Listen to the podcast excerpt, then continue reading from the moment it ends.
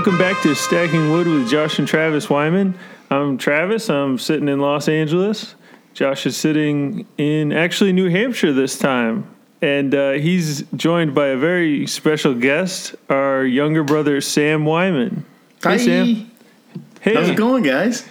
Oh, pretty good. And uh, yeah, I guess I'll start off by asking both of you, uh, how's how have things been going? Pretty good, yeah. I just came down to Keene, New Hampshire for Thanksgiving, so that was nice. We had a little family time, and uh, Sam and I have been having fun in the Cheshire County area the last few days.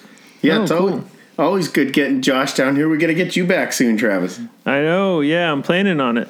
And I, I just got to say, I'm excited to be your first guest on the show. This is, uh, Wait, Yeah. did you tell him that he's the first guest? Oh no, you're not the first guest. You're the third guest. all right.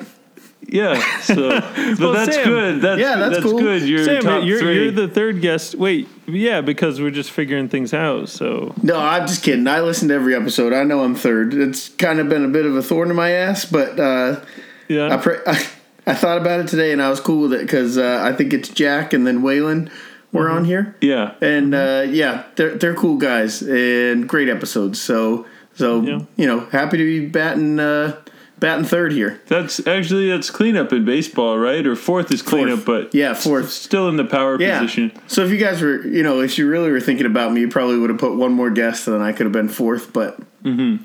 Well, neither here nor there. it's good But- to have. I still love good. you guys. It's good to know you're listening, Sam. yeah, I listen to every episode. Well, Oh. no, I'm on episode four right now. I just finished the uh, the one with Waylon McQueen Oh, nice, nice. or uh, or Ryan. yeah, so yeah, we've known each other a long time, right? Yeah. I remember Sammy. I, Since uh, March 11th, 1987. Ooh, I want to. we doing that? I'm sipping a Tecate. yeah. Josh and I are having. What are we having, Josh? We're having a classic Budweiser, not the light, the re- the real kind. You Yeah. can, you can almost So hear the hopefully- rice. Hopefully, we can get a Budweiser on board. Yeah, that's the first sponsorship. For They've got a brewery over in uh, Merrimack, New Hampshire. They've got a brewery in Merrimack. We could go talk to them. oh, okay. Yeah, there's not like one. I always thought there was just one big Budweiser brewery, you know, that supplied all the beer for the whole United States. But no, it's like I think it's state by state or region. I think it might be the regional one. Oh, Yeah. okay. Okay. So, well, i i so if uh, things go bad in the U.S., you know wh- right where to drive to Yeah. get all the beer. well, you can smell it. oh, really? Oh yeah, because they uh, there's a, a lot of byproducts when you make beer. So I learned that because when I was working, uh, I did a like what's it called work study at Keene State when I went to Keene State College, yeah. and um, we'd apply like this treatment to the sidewalks before a snowstorm so that the the snow and the ice would come up easy when we were shoveling and it was a like a molasses type stuff and it was the byproduct of the budweiser that came from the merrimack plant Oh, and did they donate it to you, or you you I think it? so. Or maybe it was like really cheap. I think it was. I think they gave it to like UNH, University of New Hampshire, and uh, Keene State and Plymouth State, like all the public or the the state schools. Well, it's nice. It's nice to know a, a corporation like Budweiser cares enough to not waste the byproduct. you Yeah. know, they're- and they're spreading it all around town. They have a heart. Well, anyways, uh, yeah. So just to give uh, the listeners at home a little background, Sam. Uh, so where do you where do you live right now? What's what you up Yeah, to? yeah. So I, I live in Keene, New Hampshire, which um, is well, you guys have talked about Swanzey. That was your Herald team and where we all grew up. And so Swanzey uh, is like 20 minutes south of where I live now in Keene. Keene's kind of like the booming metropolis of Southwest New Hampshire. Yeah. uh, like 25,000 people and uh, yeah it's like where people all come to do their their tax-free shopping from Vermont and Massachusetts Yeah, and I, I tell everyone that the Pumpkin Festival came back this year. And did you get Yeah. a chance to see it? no I did it was more of a kids thing this year uh, yeah so Pumpkin Fest like all my years at, at Keene State and in high school was like a big party and more of like a it was supposed to be a kids thing but there are also like a lot of good keggers and and uh, then it just spun a little bit out of control and some cars were flipped and the riots happened and so it went away and, and then it came back. Now it was like a kids thing this year. So i think Oh, a lot of my friends with kids. They, they went and it was like lower key. It was like how it was when we first went when we were like little back in the early 90s Yeah, it's gone full circle. Yeah, so I wasn't about to just you know go brown bag a natty daddy and walk down Main Street. Oh, what I also what I've wondered have you have you seen that guy that uh, looks like Tarzan in a while? He left town. Jumanji Dave. You guys call him Jumanji Dave? Yeah, yeah. He was, so there was a guy uh, that lived in the woods outside of Keene. This was probably like eight, nine years ago, maybe. It was when I was bartending. Remember Vendetta, the bar that I bartended at? Yeah. Yeah, yeah, I remember So- that. So I bartended at this, yeah, this bar called Vendetta on Main Street in Keene when I was in college, and there was a guy that used to walk around Keene, and uh, he, everybody called him Jumanji Dave because he looked like uh, Robin Williams when he came out of the Jumanji game. He had Yeah. like a big beard, but he was like a biker Jumanji because he had a leather jacket and he would bend spoons and forks for like jewelry around his toes. Around his toes. Yeah, So he What had. you? he'd walk bare. so so there's a fork bent around his toe like a ring. Is that what you're saying? Yeah, yeah, he'd do. He yeah, he'd like bend him around his toes because he walked barefoot uh, twelve months out of the year. So you'd hear him coming. He'd kind of like jangle down the sidewalk, and uh, yeah, he'd wear like like uh, Oakleys, like the tiny little Oakleys, and he'd come into the bar. And uh, he never had any money, so I'd give him free free martinis. And uh, Oh, he was a martini man. he loved Grey Goose. Wow. Huh. So he, Yeah. had, he had like a refined taste. Yeah. even though Was a he rock- like I think a he was former- playing me. A but former it- investment banker that just suddenly wanted to dress like He Man and bend forks around his toes. Well, that, yeah, there's all sorts of stories about like, oh yeah, he's like a trust fund guy, he's got billions. But I got to the bottom of it one day, and no, he was, yeah, he was pretty hard up. He was a bartender down in uh, Worcester, Massachusetts, and then he was homeless, and then he heard there was a good soup kitchen and uh, like Oh, homeless bad. community in Keene, so he moved north. And he Oh, said people oh. were a lot nicer up here than they were in Worcester. But also, wasn't there a story? So I heard he was along the side of the highway leading into Keene one time, and a black bear started chasing him alongside the highway, and he was asking people if he could uh, get into their car for safety. Yeah. But no one would let him into the cars, right? Yeah, that that's kind of like a dark spot on on. You know, he said we were really nice up here in Keene, but yeah, nobody would let him in the car because his campsite got attacked by a bear, Yeah. and that was confirmed. That was in the local paper. Yeah, he was like in his tent one morning, and a bear just came in and started swatting at him. And I think he had like a bow staff or some sort of a like a basic weapon that he was swinging at it, but it kept kept charging at him. So yeah, he came up onto like uh, the highway, and yeah, nobody would stop to help him. Oh man, wait! And I think he eventually got away. Pe- people saw that in broad daylight. Him Yeah. being chased by a bear. Well, they didn't see the bear, so basically it was just like you know, it would be like a crazy guy with a leather jacket and like jangly like spoon toes coming at you. Hmm. I probably wouldn't stop either. You know, Yeah, yeah. So there's zooming no out from the situation. Well, he was a nice guy. I talked to him for like quite a few hours because happy hours, you know, on a Tuesday in Keene, New Hampshire, are pretty slow. So I kind of welcomed the chance to be able to talk to Jumanji Dave during my happy hour shifts. So I'd usually just bring my books and uh, study, and then he'd come in. and I was like, yes. And so I just pour him like a big martini and just chat with him and get. I'd get him pretty rocked. And then uh, our friend JJ, you know JJ, JJ and I bartended together, and he'd come in for like I think it was the seven o'clock shift after my happy hour, so we could tag out. Yeah. And he would be like, "God damn it!" it's like you got Jumanji Dave rocked again. I'm like, well, see you later. you just passed him off. yeah. Yeah. My line was always, "I don't know, man. He went zero to sixty.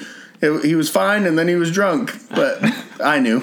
Did, did, did So he you- have you- a- eh, also he had like a big crocodile Dundee like Rambo knife right on Yeah. his hip? Yep. Would he would he walk into the bar with the big knife on his hip? Oh yeah. Hmm, yep. Oh yeah. Yeah, we had a lot of characters in that bar. We had, uh, yeah, we'd have Jumanji Dave. Uh, we had the Free Staters from the the Free State Project. Have you Oh. guys talked about that at all? No, No, do you no, yeah. Could you tell us about the the free staters and Yeah, where I they're don't want at to talk these too much. days? I feel like I'm No, go for No? it. Yeah. All right, yeah. So the Free State Project is. Uh, I actually wrote my thesis paper at Keene State on on this group. Um, so I, I had I had some good contact with them. Essentially, Free State Project uh, started, I think, in like 2003. I might be butchering this, but it was like a paper written by a guy who went to Yale or Harvard about, uh, you know, essentially creating a society that was free of government or just like a government that would handle the very very basics and so the, in this online forum people started getting more interested like oh that sounds cool like a utopia with no government or the man telling us what to do and so they all voted on what state they would all move to um, so that they could start this free state society. And i think it came down to like new hampshire and somewhere like one of the dakotas or something like that because they wanted a state with a small population that they could if they got enough free staters to move into it they could get enough people into the uh, state government and then like turn the tides and, and Change the laws. change the laws yeah it, yeah. so we were lucky enough uh, in in New Hampshire that they chose us. All right. And so they started moving here in droves, and especially into Keene, because I think they identified that Keene is uh, a little bit, uh, I don't know, a little, little like, there's a pretty strong libertarian uh, community here. I think it was there already, and they kind of recognized that. So Yeah. they really started moving into Keene quite a bit. The Uh, Robin ro- Hood stuff started, right? well, yeah, yeah. So basically, they, they said sign our online uh, petition or whatever, or, or join the Free State Project, and as soon as we get a certain amount of people into the state, then it's going to trigger this mass move where everybody who signed on to the Free State Project has to move here, and then it, it'll become like the Free State. And there was also a thing uh, with the parking meters in town because the parking meters were coin fed when they moved here, right? And uh, they were following around the meter maid in Keene and filling up all the meters so that the meter maid could never give tickets, Yeah. right? And they were, but then they started taunting the meter maid so that the meter maid had to resign. Oh And man, then it made it onto the Colbert Report, Right, or the yeah Colbert. yeah, that was like two, 2014. I remember. Yeah, And then also then the best was like at the very end of the segment when they were following them around and like interviewing them. Mm-hmm. They're like, just in case there is any shadow of a doubt, these guys are huge douchebags. Yeah. and they, so hopefully that dies down. But I think it will. No, looking back at, at bartending, oh, what got what got us on the subject is the Free Staters would come in on Sundays for their meetings at our bar. They just like randomly selected our bar. Yeah. and uh, they'd come in for their meetings. Uh, and like I would say, you know, maybe like a quarter of them I thought were actually pretty cool guys, you know, with okay ideas and really intelligent too. Mm-hmm. Uh, but then as it grew, they attracted a lot of weirdos and uh, I don't know. Like there was one guy that had a big like uh, Gandalf staff, and he would pay us in uh, Sacagawea coins. but he'd just reach over the bar and like grab the soda gun, like, "Hey man, like you can't just pour your own root beer." Yeah. And He's like, in my New Hampshire, you can. yeah, he just tap his staff on the on the bar, and they all had huge pistols too. That was the other thing. They had yeah, big handguns. those- and also it attracted didn't it attract high school kids who just wanted to smoke weed by the Yeah. gazebo in Yeah. the center of town yeah which i can't blame Yeah. those kids for trying you know it's a nice uh, platform to smoke weed if you if you want to but yeah, um you know, I think the last time I kind of I haven't looked at, at that group in a while because I think I don't know if they're shrinking or maybe they're just secretly like growing right now. We just all don't know. Like they're they've got a big like 2018 surprise for us where they're just going to take over the state. But I think that they're kind of losing a foothold. But oh hopefully I don't know. yeah Yeah, yeah, that was, it was A good. good to- idea gone awry. That's how I'd sum it up. so how You, you know who does have good ideas, Sammy? Who's that? Josh does. He keeps sending me these letters, um, telling me uh, like they're very long, but uh, he'll like describe to me how technology is accelerating, and it, it'll eventually be the downfall of civilization as we know it, and it's rotting out mankind from the inside. He gets very passionate about it. No. Wait, you wrote a letter to him? And, and- Tra- yeah, and how and how there's going to be a, a reckoning. He Why don't always, you write me letters? i didn't write that to him he's Do you? Was it about AI? He's uh Yeah, he's he'll write about that. He thinks AI is is the you know it will end all of mankind, stuff like that. I can't follow it all. he, he, he keeps calling me he keeps saying because i live up in vermont i'm the unabomber every episode Yeah, I don't know if if Yeah. this is the right forum, Travis, but I think he, yeah, he's, his mind is slipping a little bit. anyways, we'll just take this offline well, anyways, afterwards. yeah, we'll we'll edit that out. I did But, notice. uh, yeah, We'll leave that, some parts of Josh's life can be private. You know, no, yeah. an expose anyways, I haven't even- on I haven't- Joshua Robert Wyman. I haven't even written you a letter, Travis. I don't. Or, But- or text. I talk to you on here. I don't need to write you a letter. yeah, probably like. some free Uh, staters oh, so you guys are right in your house, Sammy. Yeah, we're in my house here uh, in Keene. I won't say where it is, but uh, yeah, we've been in here since 2012, Yeah. and Yeah. slowly but surely, it's becoming our own little paradise. Yeah. Yeah. Oh, is that a woodchuck still around, or what is it? Oh yeah, that uh, the big fatty, the big woodchuck Yeah. in the backyard. Isn't he, Yeah, I have a uh, woodchuck from in my. ha- He's Oh, huge. He's huge. He's the biggest woodchuck I've ever seen, uh, like TV or in person. I think he would appreciate you describing him as husky or big mm, bodied. no, he's fat. he's, But you described to me that he'll. that right he'll, there is what he'll- you call a fat fucking groundhog. he's a groundhog. or I don't know. Is that the same thing? No, woodchuck. He's a woodchuck. Same but thing? you desc- you described him to me as being like the size of a fattened bear for winter, but he he just kind of will make his w- way over the fence into your garden, and then he'll just sit there casually eating all your vegetables, right? Yeah.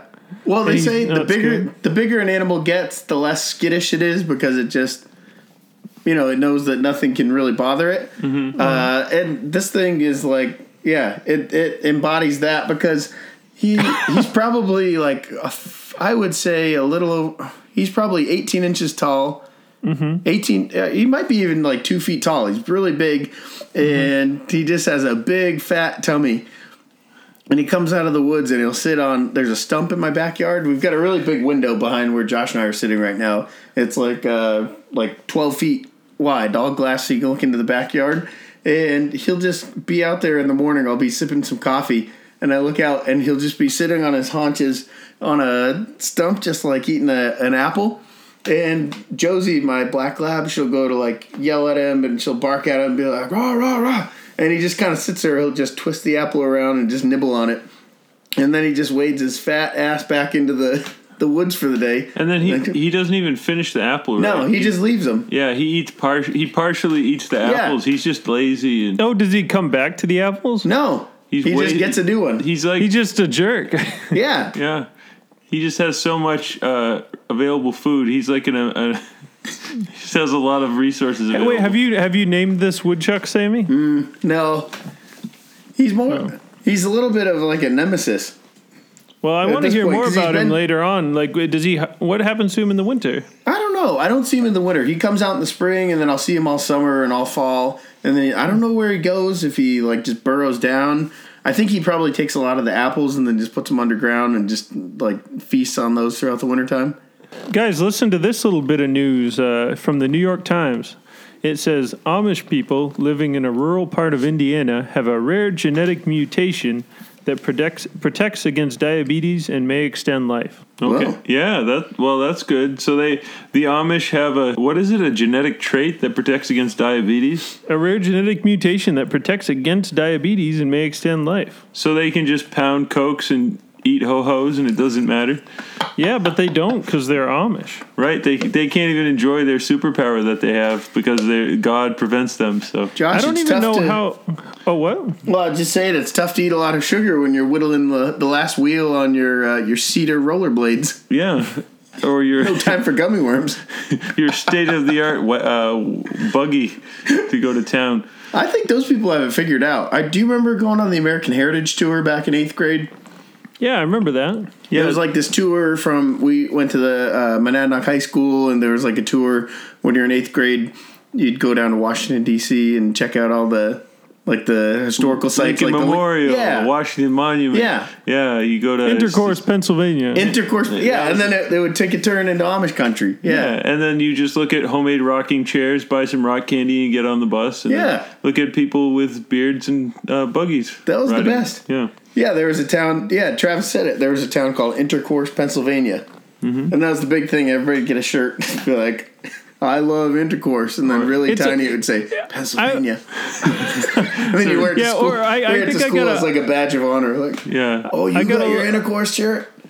I got a little uh, penknife that was uh, said intercourse on a little piece of brass on it on the penknife, and I always I don't know what happened to it, but I was really proud of it. Yeah. And uh, I always thought it was a little weird that the Amish we would kind of drive through like we were on safari looking at them. Like it almost reminded me of like when you see an elk or something in Yellowstone and then everyone slows down. Like if there's an Amish person like plowing a field, all the cars would kind of pull over and Be you like, watch him do it. Look, kids, that's a person who's completely decided to deny the century they live in.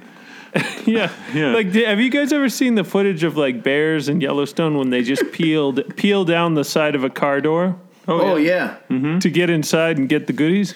I just this is ridiculous, but I'm just thinking of like if a really strong Amish dude he smells like peanut butter in a car and he's like, yeah, peels open their car door.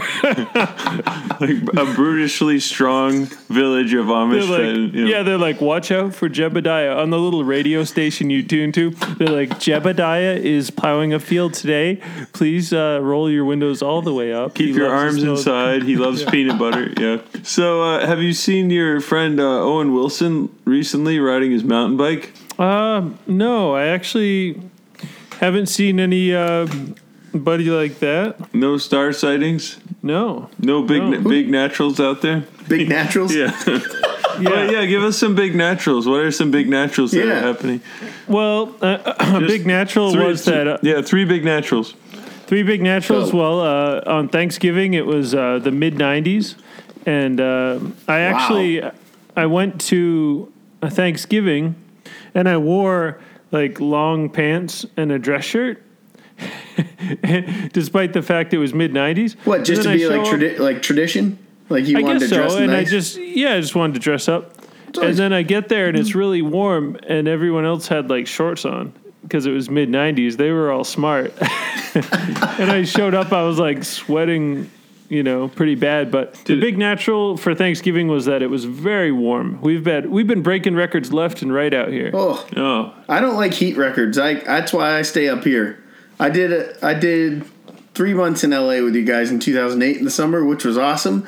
But I couldn't. I don't know how you do it. It's too hot. Oh, when you were uh, sleeping on our couch for Yeah. a summer in 2008. That was great. Yeah, remember I worked at uh, California Pizza Kitchen. Yeah. Oh right, At Hollywood and remember that. You were you were so industrious because you showed up and then like how within a few weeks you uh, got into a like a teaching course with uh, California Pizza Kitchen, Yeah, right? Yeah, I remember I got off the plane. I think, I think Dad fronted me a couple hundred because I, I think they were like, "This is a little bit dumb that you're going out to California without a job for the summer." And I, I had, I think, you know, like a hundred bucks in my bank account after the semester was done at Keene State.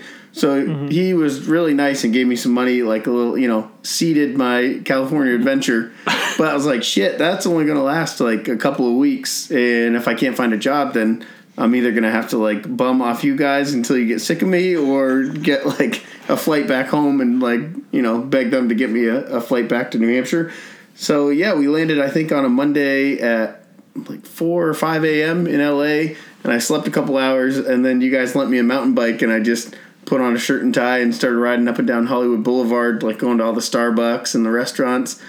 And I saw a big sign out in front of the California Pizza Kitchen or CPK at Hollywood and Highland. Yeah, Hollywood and Highland Yeah. next to the Kodak Theater. Next to the Kodak Theater Yeah, and yeah. like Grauman's Chinese Theater, Yeah, where yeah. all the handprints are and stuff. I was like, "Oh, this is cool. This would be pretty prestigious." Yeah. to like work here every day. yeah. and uh, they had like I want to say it was like sixty people going for four spots at What that was one. it like the the movie on the waterfront? Like you're all just raising your hands, or did you apply? Or? Uh, this was like they brought us all into the restaurant and like sat us in like a like one of the big dining rooms. And it was kind of like military, like working at California Pizza Kitchen is not just a job. They're like, it is a lifestyle. I was like, yeah, okay, I'll buy into this. Yeah. And mm-hmm. so we did a first round of interviews. Yeah, I think it was 60 people for four spots. And we did first round of interviews. And I got the first call back for the pizza kitchen. So the next day I rode back and I did the second one. And then it got down to like 10 of us, and I had to do a third interview. And I landed the job for the summer. Wait, but th- I had you to got one lie. of the four spots out of like sixty? Yeah. Wow, Yeah. it's like American Idol. Yeah, something. it was tough. It was yeah, it was tough. And so, but I had to lie because they wanted at least a one year commitment, and I knew that I it was I think May at that point in time, and I had to be back to school for late August. Yeah. But I was I made up a story like, yeah, my brothers live out here. I'm gonna give acting a try, and uh, I like I'm I, I want to you know just give it my all and at least stay out here a year. And that was what they wanted to hear. And so I got selected. I got one of the four spots, and then the first two weeks was just training out in Burbank at a California Pizza Kitchen out there. you had to borrow Travis's Subaru to Yeah. go up there, right? Yeah, you guys just hooked me up. I got the bike to get to the interview, and then I got the car so I could go to the training. And it was two weeks paid training that they put it put into me, which had to you know that cost the company some money in hindsight. So we'd go and they would t- run us through the kitchen, and you had to know every ingredient on every pizza, wine pairings that would go with the pizza. We tasted Wow. every pizza, tasted every wine, and Wait, and, and this is all to be a waiter? to be a waiter. Yeah. Wow. It was crazy. Remember, I would study out on the porch. yeah. Yeah, yeah. Maybe do you think it was because it was a big like their flagship place? It's the busiest Yeah. California pizza kitchen in America. Oh, okay. So this is like It's a really big deal. this is like what is pizza. it? The the bull the Bolshoi? Yeah. so yeah, so I made it through training. Uh, there was, uh, yeah, there was an instructor named I think her name was Tien. Mm-hmm. She's like Vietnamese or something. She was really nice, and she got me through the training. And then I was on the floor for my first day, like probably by like early June, at California Pizza Kitchen, and they had me running the takeout. And then uh, wasn't there there was a guy who was giving you trouble for not buying the non-slip shoes Mm-hmm. Yeah. that were required to be Yeah, in the yeah. kitchen? How did that go, Sam? So I had I had I bought a pair of like black uh, shoes, like they're like black dress shoes at what was the place over by In and Out Burger that sold shoes? DSW on, DSW. on Sunset. Yeah, I got a uh-huh. pair of shoes shoe for warehouse, like twelve yeah, yeah. bucks. They're Yeah. like really cheap, like lace up black shiny shoes because you had one of the stipulations was you need to buy black food service shoes, which I don't know if you've ever had to buy those, like the non Yeah, slip the ones. but- grippy yeah, they're yeah. like eighty bucks mm-hmm. or something. I just didn't have that kind of money to spend at that point because my well was running a little dry because you didn't make like full pay during the training. So I bought a ten dollar pair of like fake food service shoes, but they had super slick bottoms. So during every uh, shift, I was like just anybody who's worked in a restaurant knows that like in the back it's just like a thin sheen of like Oil. Crisco and oil. yeah, it's just really really. So I would just slip and slide everywhere during the shift. So this one manager who was a super dick named Scott. The rest of them were cool if they ever find this, but Scott was a super dick, and he'd be like, "Hey," he's like, "Sam, come see me in my office." And after a shift, he'd be like, "Hey, man," he's like, "I've told you twice now. Got to get the food service shoes." And I was like, "Yep, yeah, I'm gonna get them. I'll get them for the next shift." And he's like, "All right, man."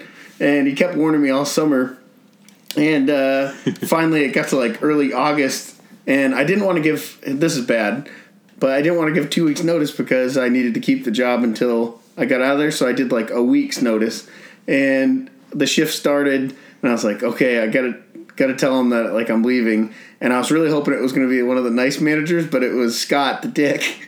And so, so I Wait, mean, and at this point in time, you'd made friends with a lot of people. at Oh, the yeah, yeah, we'd go restaurant, out right? on like the they town. pick you up. Yeah, they, were bring great. you around. Yeah, there was a, Yeah. wa- a waitress that took you to Whiskey Go Go for Yes. a rock show, right? her man, yeah, her Yeah. man played in the the band. What was the band? Steel Panther. Yeah, she picked you up and took you over there. Yeah. But- Karen. yeah, it was just She so was funny awesome. because you you hadn't been there too long, and I'm like, oh, I hope Sammy's having a good time in uh, had a great time. Los Angeles, and then we hear like, uh, uh, and there's like a waitress out in the car waiting to pick you up to bring you to a show. how, how old were you then? Uh, let's see, 2008. Uh, I had just turned 21 in March of that year. Oh, okay. So yeah, woo, So good you're timing. all legal. yeah, Uh, all, and- all legal. and then- legal and ready to go in Hollywood. Yeah. And uh, so then, what happened when uh, you gave one week's notice and uh, and what was his name So- again? Scott. Scott. Yeah. So yeah, so the like we'd fold uh like bundle up like the forks and knives and do all like all the prep work and stuff. And then the shift was just about to start and I was filling one of the ice machines and I was like, okay, I'm gonna do it like right at the start of the shift so that I'll tell him and then and then the shift will start and everything will just be super busy so that I'll be able to be like, oh, gotta go wait some tables. Yeah. So so and I told all my all my friends like Karen the lady and like uh yeah this girl Beth and I was like I was like hey guys just so you know I'm leaving LA And they're like, "Oh, that's too bad." And they thought you were being an actor. Yeah, yeah. I was like, it's just not working out. Me and my, I said that you guys were leaving too, so it was like we're all packing up the, the Well, wagon and heading back to New Hampshire, which totally wasn't true. Yeah. I was just going back to college, and uh, they're like, "Oh, like sorry to hear, but it's been a great summer." I was like, "Thanks, guys."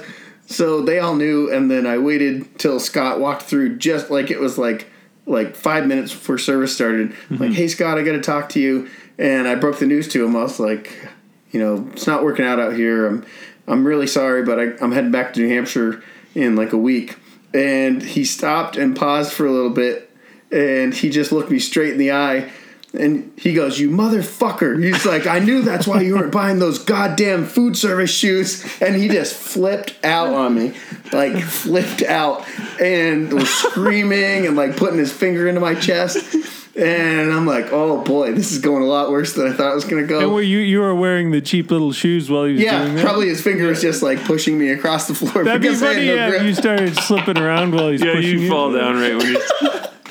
But he's, He's like, like, "You "God mother- damn it, Sam." Yeah, you motherfucker! I knew that's why you didn't buy those goddamn shoes." And uh, but then all like my friends started sticking up for me. They're like, "Lay off him, Scott!" And they back backed him down. And then the shift started, and I, I got out of there. Oh, okay. Yeah. Well, that you know, I think you did that the best way you could. Uh, sorry if that caused Scott some stress. Sorry, Scott. Um, but you know, Sammy needed to make some money so he could spend the summer in LA. I hope Scott found his zen. Yeah, he's Yeah. he's probably doing fine. Yeah, that was great though. I mean, that's a life skill, serving so many people Oh yeah, from all, from yeah. all over the world. takeout was the hardest because that's where all the studios would send their like Chevy Tahoes to get the food for like all the HBO shows and Yeah. like big ones like Weeds used to buy uh, used to get a lot of their catering done by California Pizza Kitchen. So I'd take my uh, pen at the takeout station and I'd draw little pot leaves on all the takeout containers for them. Oh, I'm sure And they. they'd write little notes back. They're like this, like the, they're like they loved it. Like keep it up. Oh, writing the pot leaves. They Yeah. like that you did that. Yeah. Oh, that's cool. Little houses They loved on it. the hillside. Yeah, so so I basically left. Scott was really pissed. I did the whole shift and said bye to everybody and left on good terms with everybody except Scott. So- Okay. But but yeah, I told them I didn't want to be an actor or it was just too tough and like it was breaking me down. That's Which is true. I didn't the whole time I was out there I had no aspirations of acting whatsoever. That was like that was your gig. yeah. You, you know? just you never considered it at all. Well, I so I did early on in in life. Mom made me audition for a Lions Club play mm-hmm. In Keene. Oh yeah, I remember Lions that. Club's like that's national, right? I don't have to explain Yeah, that. Lions yeah, Club Lions Club. yeah. So it was like a play at this big theater in Keene called the Colonial. And they do it yearly as a big fundraiser. I think in February or March. And so I did it. I think the first one I did, I was ten years old, and it was a production called Damn Yankees. Mm-hmm. And I was like ball boy number six. Yeah. And I liked it enough that the next year I was like, "Hey, mom, can you drive me to the audition for the Lions Club play?" And it was a production called Bye Bye Birdie. Yeah. And I tried out for a supporting lead role, uh, which was Randolph MacAfee, which is the son of like the main family. Yeah. And I landed it. All right. Nailed it. And along with that that role, I had two solos that I had to sing, which was kind of a big deal. I mean, like I was, I think, 11 years old or or 12 maybe. You can. I've heard you sing though. You have some pipes. So I'm a uh, karaoke guy. You're a karaoke guy. Uh, so then, so you you rehearsed those, and you get you got pretty good. Yeah. And then the, the performance night came, mm-hmm. and uh, and what were you doing? Uh, Well- this is a performance that we were watching with our parents. We were Yeah. waiting for your big scene. Yeah, I And think this was a Saturday night like big show mm-hmm. where most of our family showed up. And so I was like nervous but excited. Mm-hmm. And first solo went off without a hitch. Nailed it. And the second one was a song called What's the Matter with Kids Today? And classic. yeah, a classic. Google it if you've not heard it before. Bye bye birdie, what's the matter with kids today? And listen for the mm-hmm. the boys part. That was me. Yeah, it's like a really high pitched little kid singing it. Yeah. right? Yeah. Yeah. What's the matter with What's kids the matter with kids today? Yeah. Jazz hands, the whole nine yards. So And so yeah, so I was yeah, I was 11 or 12 And before that second solo, I was down in the dressing rooms with a lot of the girls who were in the play who were like high school girls. So I thought I was all cool because I was hanging out with like the older girls and stuff. We're in, in you know, hanging out in one, I think the makeup room or something like that, mm-hmm. having a laugh. That backstage magic. Yeah, you know? exactly. Yeah. And all of a sudden, one of the stage managers ran down, like, has, and I could hear him in the distance. It was like, "Has anybody seen Sam? Has anybody seen Sam?" And my, I just got a big pit in my stomach, and instantly, I went from being like so happy and like playing some sort of like you know like hand slap game with the girls to like, oh shit, like they're looking for me. and uh, and all of a sudden the door busts open and, and they're like they're like Sam, you're on now, you're solo, and I was like, oh oh sh- oh my god, and so they like grabbed me and they ran me up the stairs. And then, as soon as I get up to the level of the stage, I can hear the rest of my stage family, and they're doing the "What's the Matter with Kids Today" song, and they are just filling in for my part. Oh. and I was like, ah, because I was like, you guys, mom, dad, like aunts, uncles. You know, I don't know who was there. My teachers, mm-hmm. and so what they did was they just kind of like slid the curtain halfway aside, and I ran out on the stage for like the last like big note of the song, and just slid through my stage dad's legs and like cupped my hands under my chin and did like like a, a really like a wink, and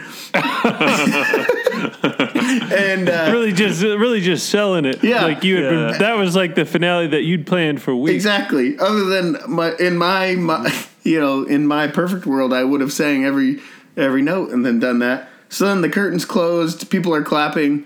Um, and as soon as the curtains closed, I just started sobbing uncontrollably, Oh. and my mascara started running. So they had to run me back down to redo my makeup Oh, uh, because those- I still had more scenes after that. What did those high school girls do when?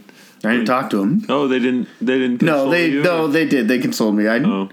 yeah, they felt really really bad because they were supposed to be like the older ones you. guiding Well, a young Well, that's funny because, like, from what I remember, I didn't know that that was a mess up watching it. And I feel like that always happens a lot. Like That's what- watching the show, I was like, "Oh, Sammy sang a song, and then he slid under that guy's legs, and now he's in some other stuff." I, so I didn't know all the turmoil that. That's was what going Dad on. told me. He was like, "Yeah, to tell you the truth, like we didn't. If we hadn't known and watched like a dress rehearsal, nobody would have known. You played it off." And I was like, "Oh, okay, that's good." Yeah. Yeah, But it's it funny still that didn't you help. remember it. Yeah. Oh, it was scarring. Hmm. Yeah, I was. I told that story at work uh, a couple weeks ago, and uh, my friend John at work also had a really embarrassing story. Did I tell you about this one, Josh? Yeah, but would he Oh. be okay if you told this? Oh yeah, absolutely. Okay. Yeah, so he, so my friend John, uh, about the same age as me, a little bit younger, but when he was in, I think third grade, Space Jam. So Space Jam was like the big movie of that year, and I apologize, John, if I'm butchering. Sure, this, but Bill Murray. There was like a talent show or something like that, and so for his thing, he was going to um, do a dance to the Space Jam rap. I mean, like in front of his whole At school. his grade school At his grade show? school, yeah, like second or third grade. Um, so he was on the bus that morning. He'd done like his choreography for his hip hop dance to the Space Jam song. He's on the bus, and, And you guys had the same bus to get into school. no, no, no, no, no. He he grew up in Pennsylvania. yeah. Yeah. This is a guy he works Oh, with right now. Yeah, yeah. He Oh, was oh, just. sorry, he sorry. told me this story after I told my embarrassing one. He was kind of like bonding over like really embarrassing childhood stories. Oh yeah, yeah, yeah. so he he got on the bus. I'm gonna crack another bud. He got he got on the bus that morning, and the bus took off from his bus stop, and they were like halfway to the school, and he realized he'd forgotten his Space Jam cassette tape. Oh, it was still in his bedroom, Oh no. and he was going to the school, and it was like you know pre cell phone. He couldn't like text his parents or like ask him to pull up the song on YouTube when he got to school. No. Like that was the hard copy of the Space Jam rap that he was going to dance to. So it got time for his performance, and I was like, "So did you call it off? Like, did you just bow out?" And he's like, "No, I decided to push forward." Uh, and he got up on the stage, sans music, just pure silence, and did his entire Space Jam rap dance, but just in pure silence. So all you Just like hearing him grunting. yeah, well, no. So he's just like a little, a little guy dancing on the stage. He said you could just hear like his shoes squeaking on the floor, like. "Eh, eh," but he got so upset that he didn't have the music that he also started like sobbing uncontrollably. So he's just a little kid just squeaking around on up on the stage, sobbing uncontrollably. And nobody had any clue like what he was supposed to be dancing to or anything. It was just like like I he told he told me That's that. almost and like I'm- performance art. Like if you if you did that, yeah, somewhere. Oh like my the- God. I don't know, like the Guggenheim or something. That people would all like clap and watch. Yeah, just in an empty white room in the Guggenheim or so, yeah, the La- LACMA. Oh, he told me that I was crying. I, I just the way I didn't do it justice there, but like just picturing that, just the squeaky shoes and just crying, and like all these adults, like all the teachers, probably just horrified, like, oh, this poor young man. Just Yeah, well, I can't even. I don't even remember any of the songs from Space Jam, but can we play songs on here, or that would probably get us that would get us pulled. No, I'm. I mean, oh, oh, I know. Uh, it's the one with where Michael Jordan is with uh, you can play it on your Spike Yeah. Spike Lee. Remember that Michael Jackson did Jam. Yeah. Da da da da. Hold on, Sam, Sam's gonna get it up real quick. Yeah, I'll just can I play it through my phone? It probably Yeah. won't be good. It's okay. Geico has a 97% That's a customer Geico This is ad. a Geico ad. fast and friendly claims. Not a sponsor, Oh, it's but okay. not a sponsor, Wait, wait, but hold you'd on. welcome them. Hold on a second. Hold on. Out, in. Can you skip it? No, No. What about now? These damn ads, you can't skip them. here we go. Everybody get up, it's time to slam now. We got a real jam going Yeah. down. Welcome to the Space Jam. Welcome to the Ain't Space Jam, no chance. Space Jam. dance at the Space Jam. Do you remember this? All right. Sound familiar.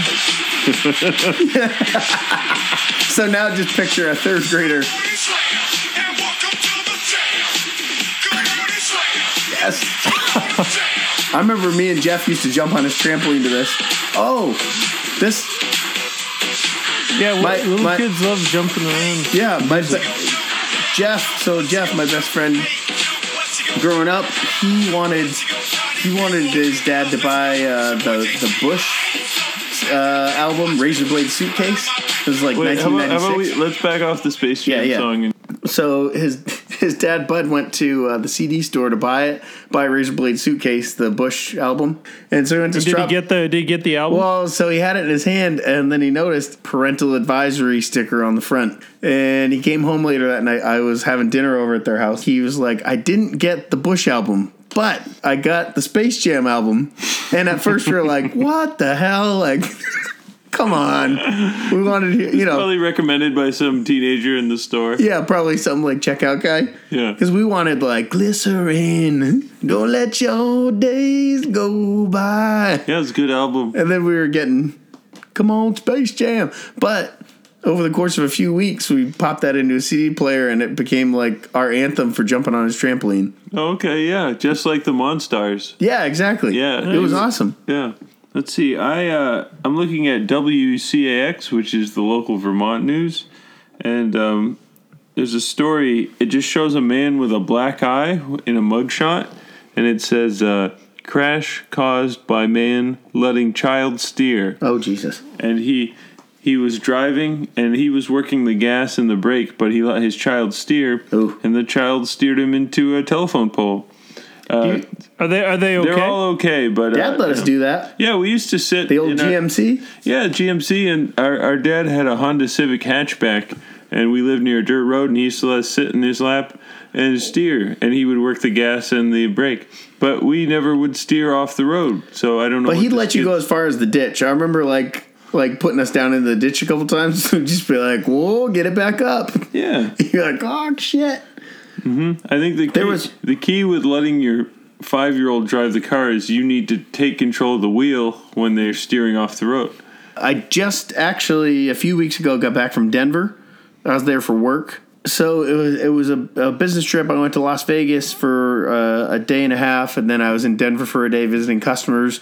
And I was dropping the rental car off at the Denver airport, and I was just tired. And you know, like you get done with with that many days of business, and it's just like really long days, and you talk to a lot of people, and Yeah. you, know, you just kind of want to unwind. and uh, I'm in the Fox rent a car shuttle to go from the rental car agency over to the airport, and it's just me on the rental car bus. It was like snowing out. It was kind of late at night, and we're taking off, and I'm starting to talk to the bus driver, and we hear, "Doot, doot, doot, doot, doot. "Hey, hey," and there's this woman running next to the bus pushing a baby stroller that wanted to get on. So we're like, oh, I said, hey, there's somebody out there, and he was like, like pulled the bus over and opened the door, and I went to the door to help her pull her baby uh, baby stroller up, and I look out, and it's not a baby stroller. There's like a little like frou frou dog in like a push stroller. And then the the lady, but she probably she weighed at least five or six hundred pounds. Like she was like like three of me, and mm-hmm. and so I'm like, wow, this is interesting.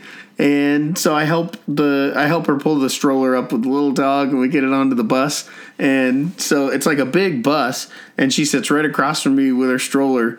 And so we take off, and the bus like, we head over towards the Denver airport. And as we're going, like the dog stroller had just enough room in the aisle to just kind of like bounce back and forth as we're driving and taking turns. And it just kept hitting me in the knee. And there's just this like uh, little like rat terrier dog just staring at me, like sliding back and forth across the aisle. And then this girl who was really nice, like wanted to talk. I was like, okay, like I had my earbuds back in and I took them out. I was like, oh, you know, she's really friendly. So we're we're having a conversation.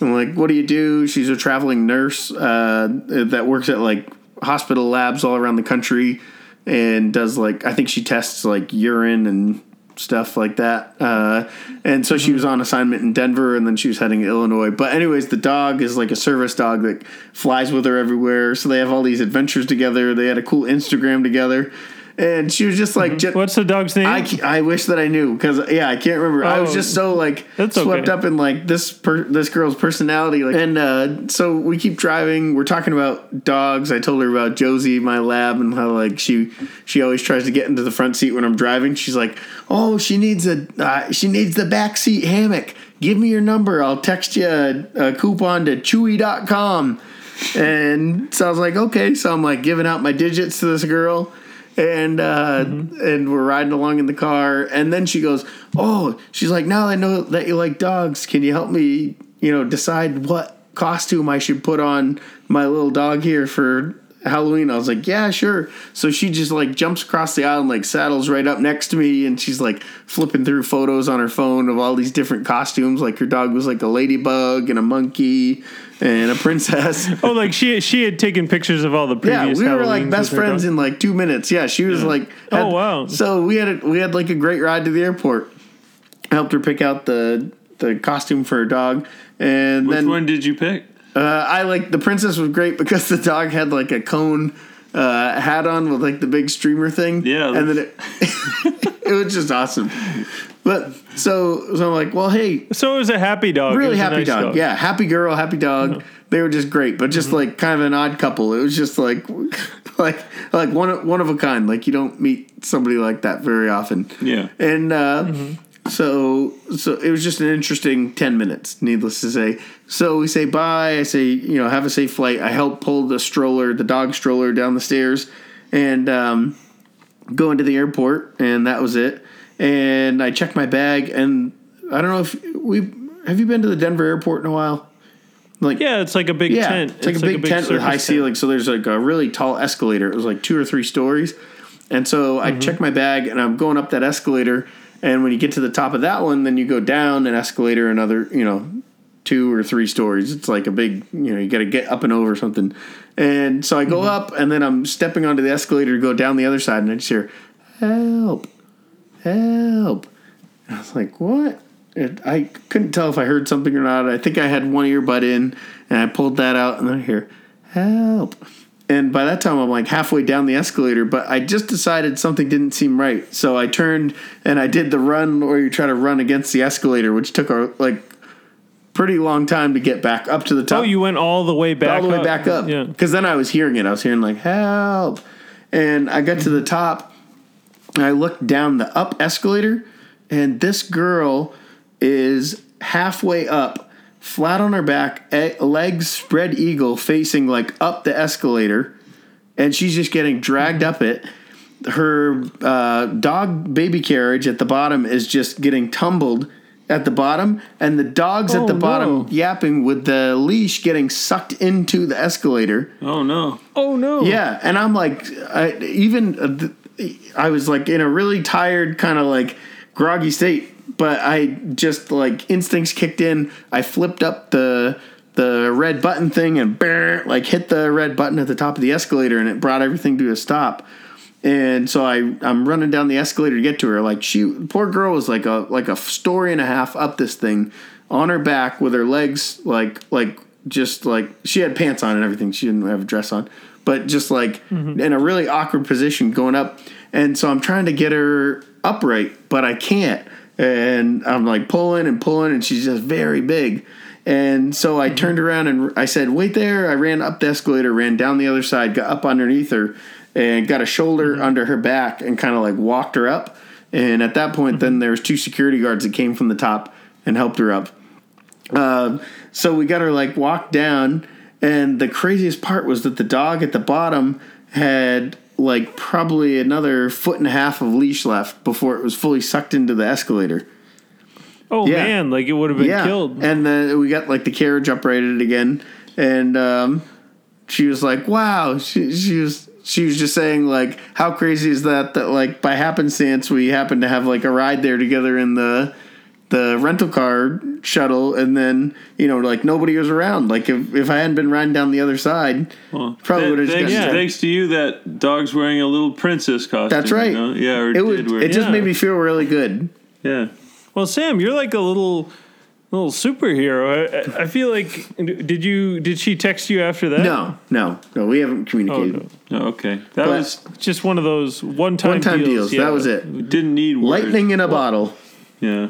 Lightning in a bottle. You know what else is uh, kind of uh, coincidental and kind of supernatural is what you've been telling me about that um, door in your house. What's up with that? The- Josh was talking about that. you mean the ghost Yeah, the ghost. There's a ghost in your house. Kevin. right?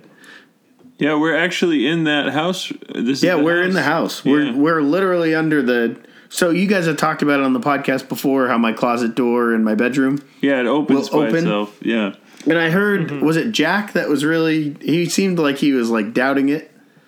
Well, he doesn't believe in ghosts. Oh, he doesn't. uh, Yeah. Well, Jack, if Yeah, you're yeah. listening, uh, it's real. Kevin's real. Kevin's a ghost in my house, and I don't. I didn't believe in ghosts either, really, until we moved in here. There was like another episode that Josh and I witnessed when we were younger, where we were gardening at this woman's house on a lake, and a sliding door that had been stuck all summer just slid on its own Yeah, it just slid and shut. slammed, and yeah. and then reopened. That was weird. But what happens at my house? what, what, what was the? Yeah, what was the first time you saw Kevin? Uh, so, well, in the middle of the night, the closet door in mine and Carly's bedroom will just open, and it does this really loud, like long creak, like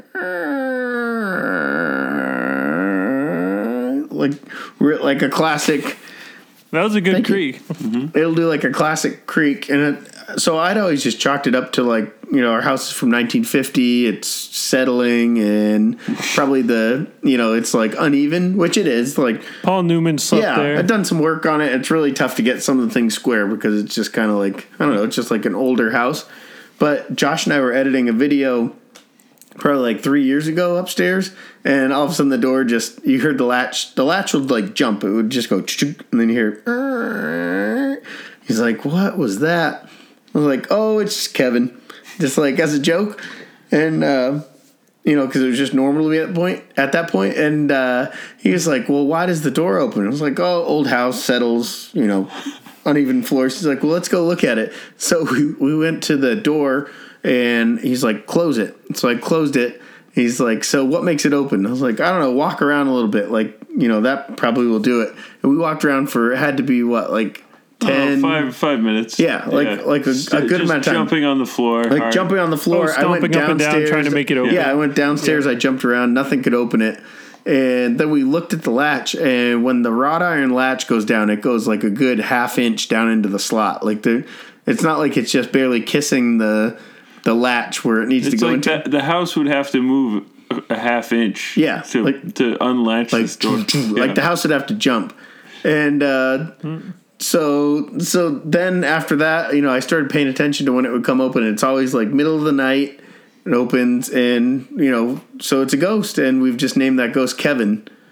Or another. Do you get scared? Do you No. feel uh, pins and needles? Well, I didn't no? until a couple weeks ago. Uh, Carly was getting ready to go out, and she was upstairs in the bedroom, and I just heard her say, "Sam, Sam," and it didn't sound too urgent, so I kind of took my time, and and I I get upstairs, and she is just like bracing the entire door on her shoulders because it, the screws had come out of the wall like just randomly, and the whole door had just ripped itself out and fallen towards her while she was doing her makeup.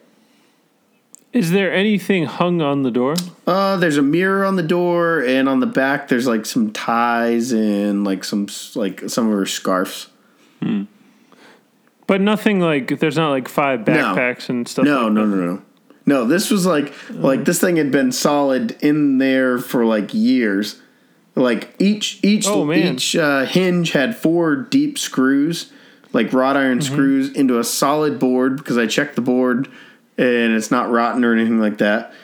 So so it's not it's nothing else in the the house. You don't have flour. Like if you sprinkled flour on the floor, you wouldn't see anything. It's just this one door always pops Yeah, open. yeah. So I told I told Chris, uh, the owner of the the company I work That's for. weird. He's like, we got to get some infrared cameras in there. So um, we're gonna get some, I think, some mid wave infrared and some long wave infrared cameras in there to see if we can see any like cold Yeah. masses. Because I think you're Sam, could you could you do that and then you uh, call in to Josh Yeah, and I and you can give us an update on on how Kevin's Absolutely. doing? Because like I, I kind of want to keep. the- Uh, you know, an update going on Yeah. Kevin. I want to see if Kevin is real or if Kevin is just like something that happens with the house when Yeah. it settles. You Oh, know, he, could, he could be listening right now. It's true. Well, another theory that I have Yeah. is uh, I think it might be the ghost of Paul Newman because uh, Paul Newman stayed at my house in 1992. He came to Keene to donate money to the Boys and Girls Club, and he didn't like staying at hotels to use money from his charities. So he would stay with like people if they offered the room. So Paul Newman stayed in the guest room that Josh is sleeping in tonight in 1992, and he's since passed. And I like to think that maybe it's Paul. oh, well, that'd be nice. That'd be a. do you think he caroused? Did, did, did Paul Newman carouse with the local women when he was here? I like to think so. because I've, I've heard I've heard the quote that he said, "Why, why go out and have a hamburger when you can have a steak at home?" You know. So I, I doubt he caroused with women in Keene, No, I mean, but Hollywood. Uh, I'm sure he just went to bed like a good Hollywood boy. has a lot of problems, but I don't think Paul Newman was one of the troublemakers. So I think that's we've covered a lot of stuff. So. Uh, we'd love to have you back on, Oh, I'd Sammy. love to like come it was back fun. on. I feel like we, we, I feel like we just scratched the surface of who Sammy Wyman Jesus. is and like what Sammy Wyman's Yeah. doing. You know, I'd like to hear more about the the woodchuck. I'd like to hear more about Kevin. So yeah. thanks a lot for coming. Oh, thanks on. for having me. Yeah, I feel honored to be, uh, you know, your third guest.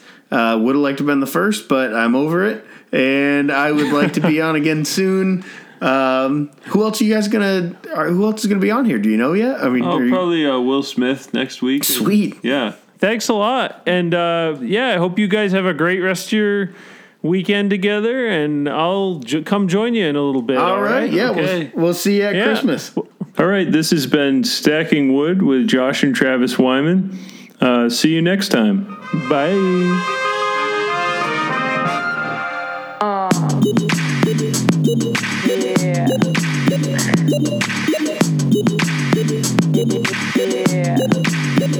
Yeah.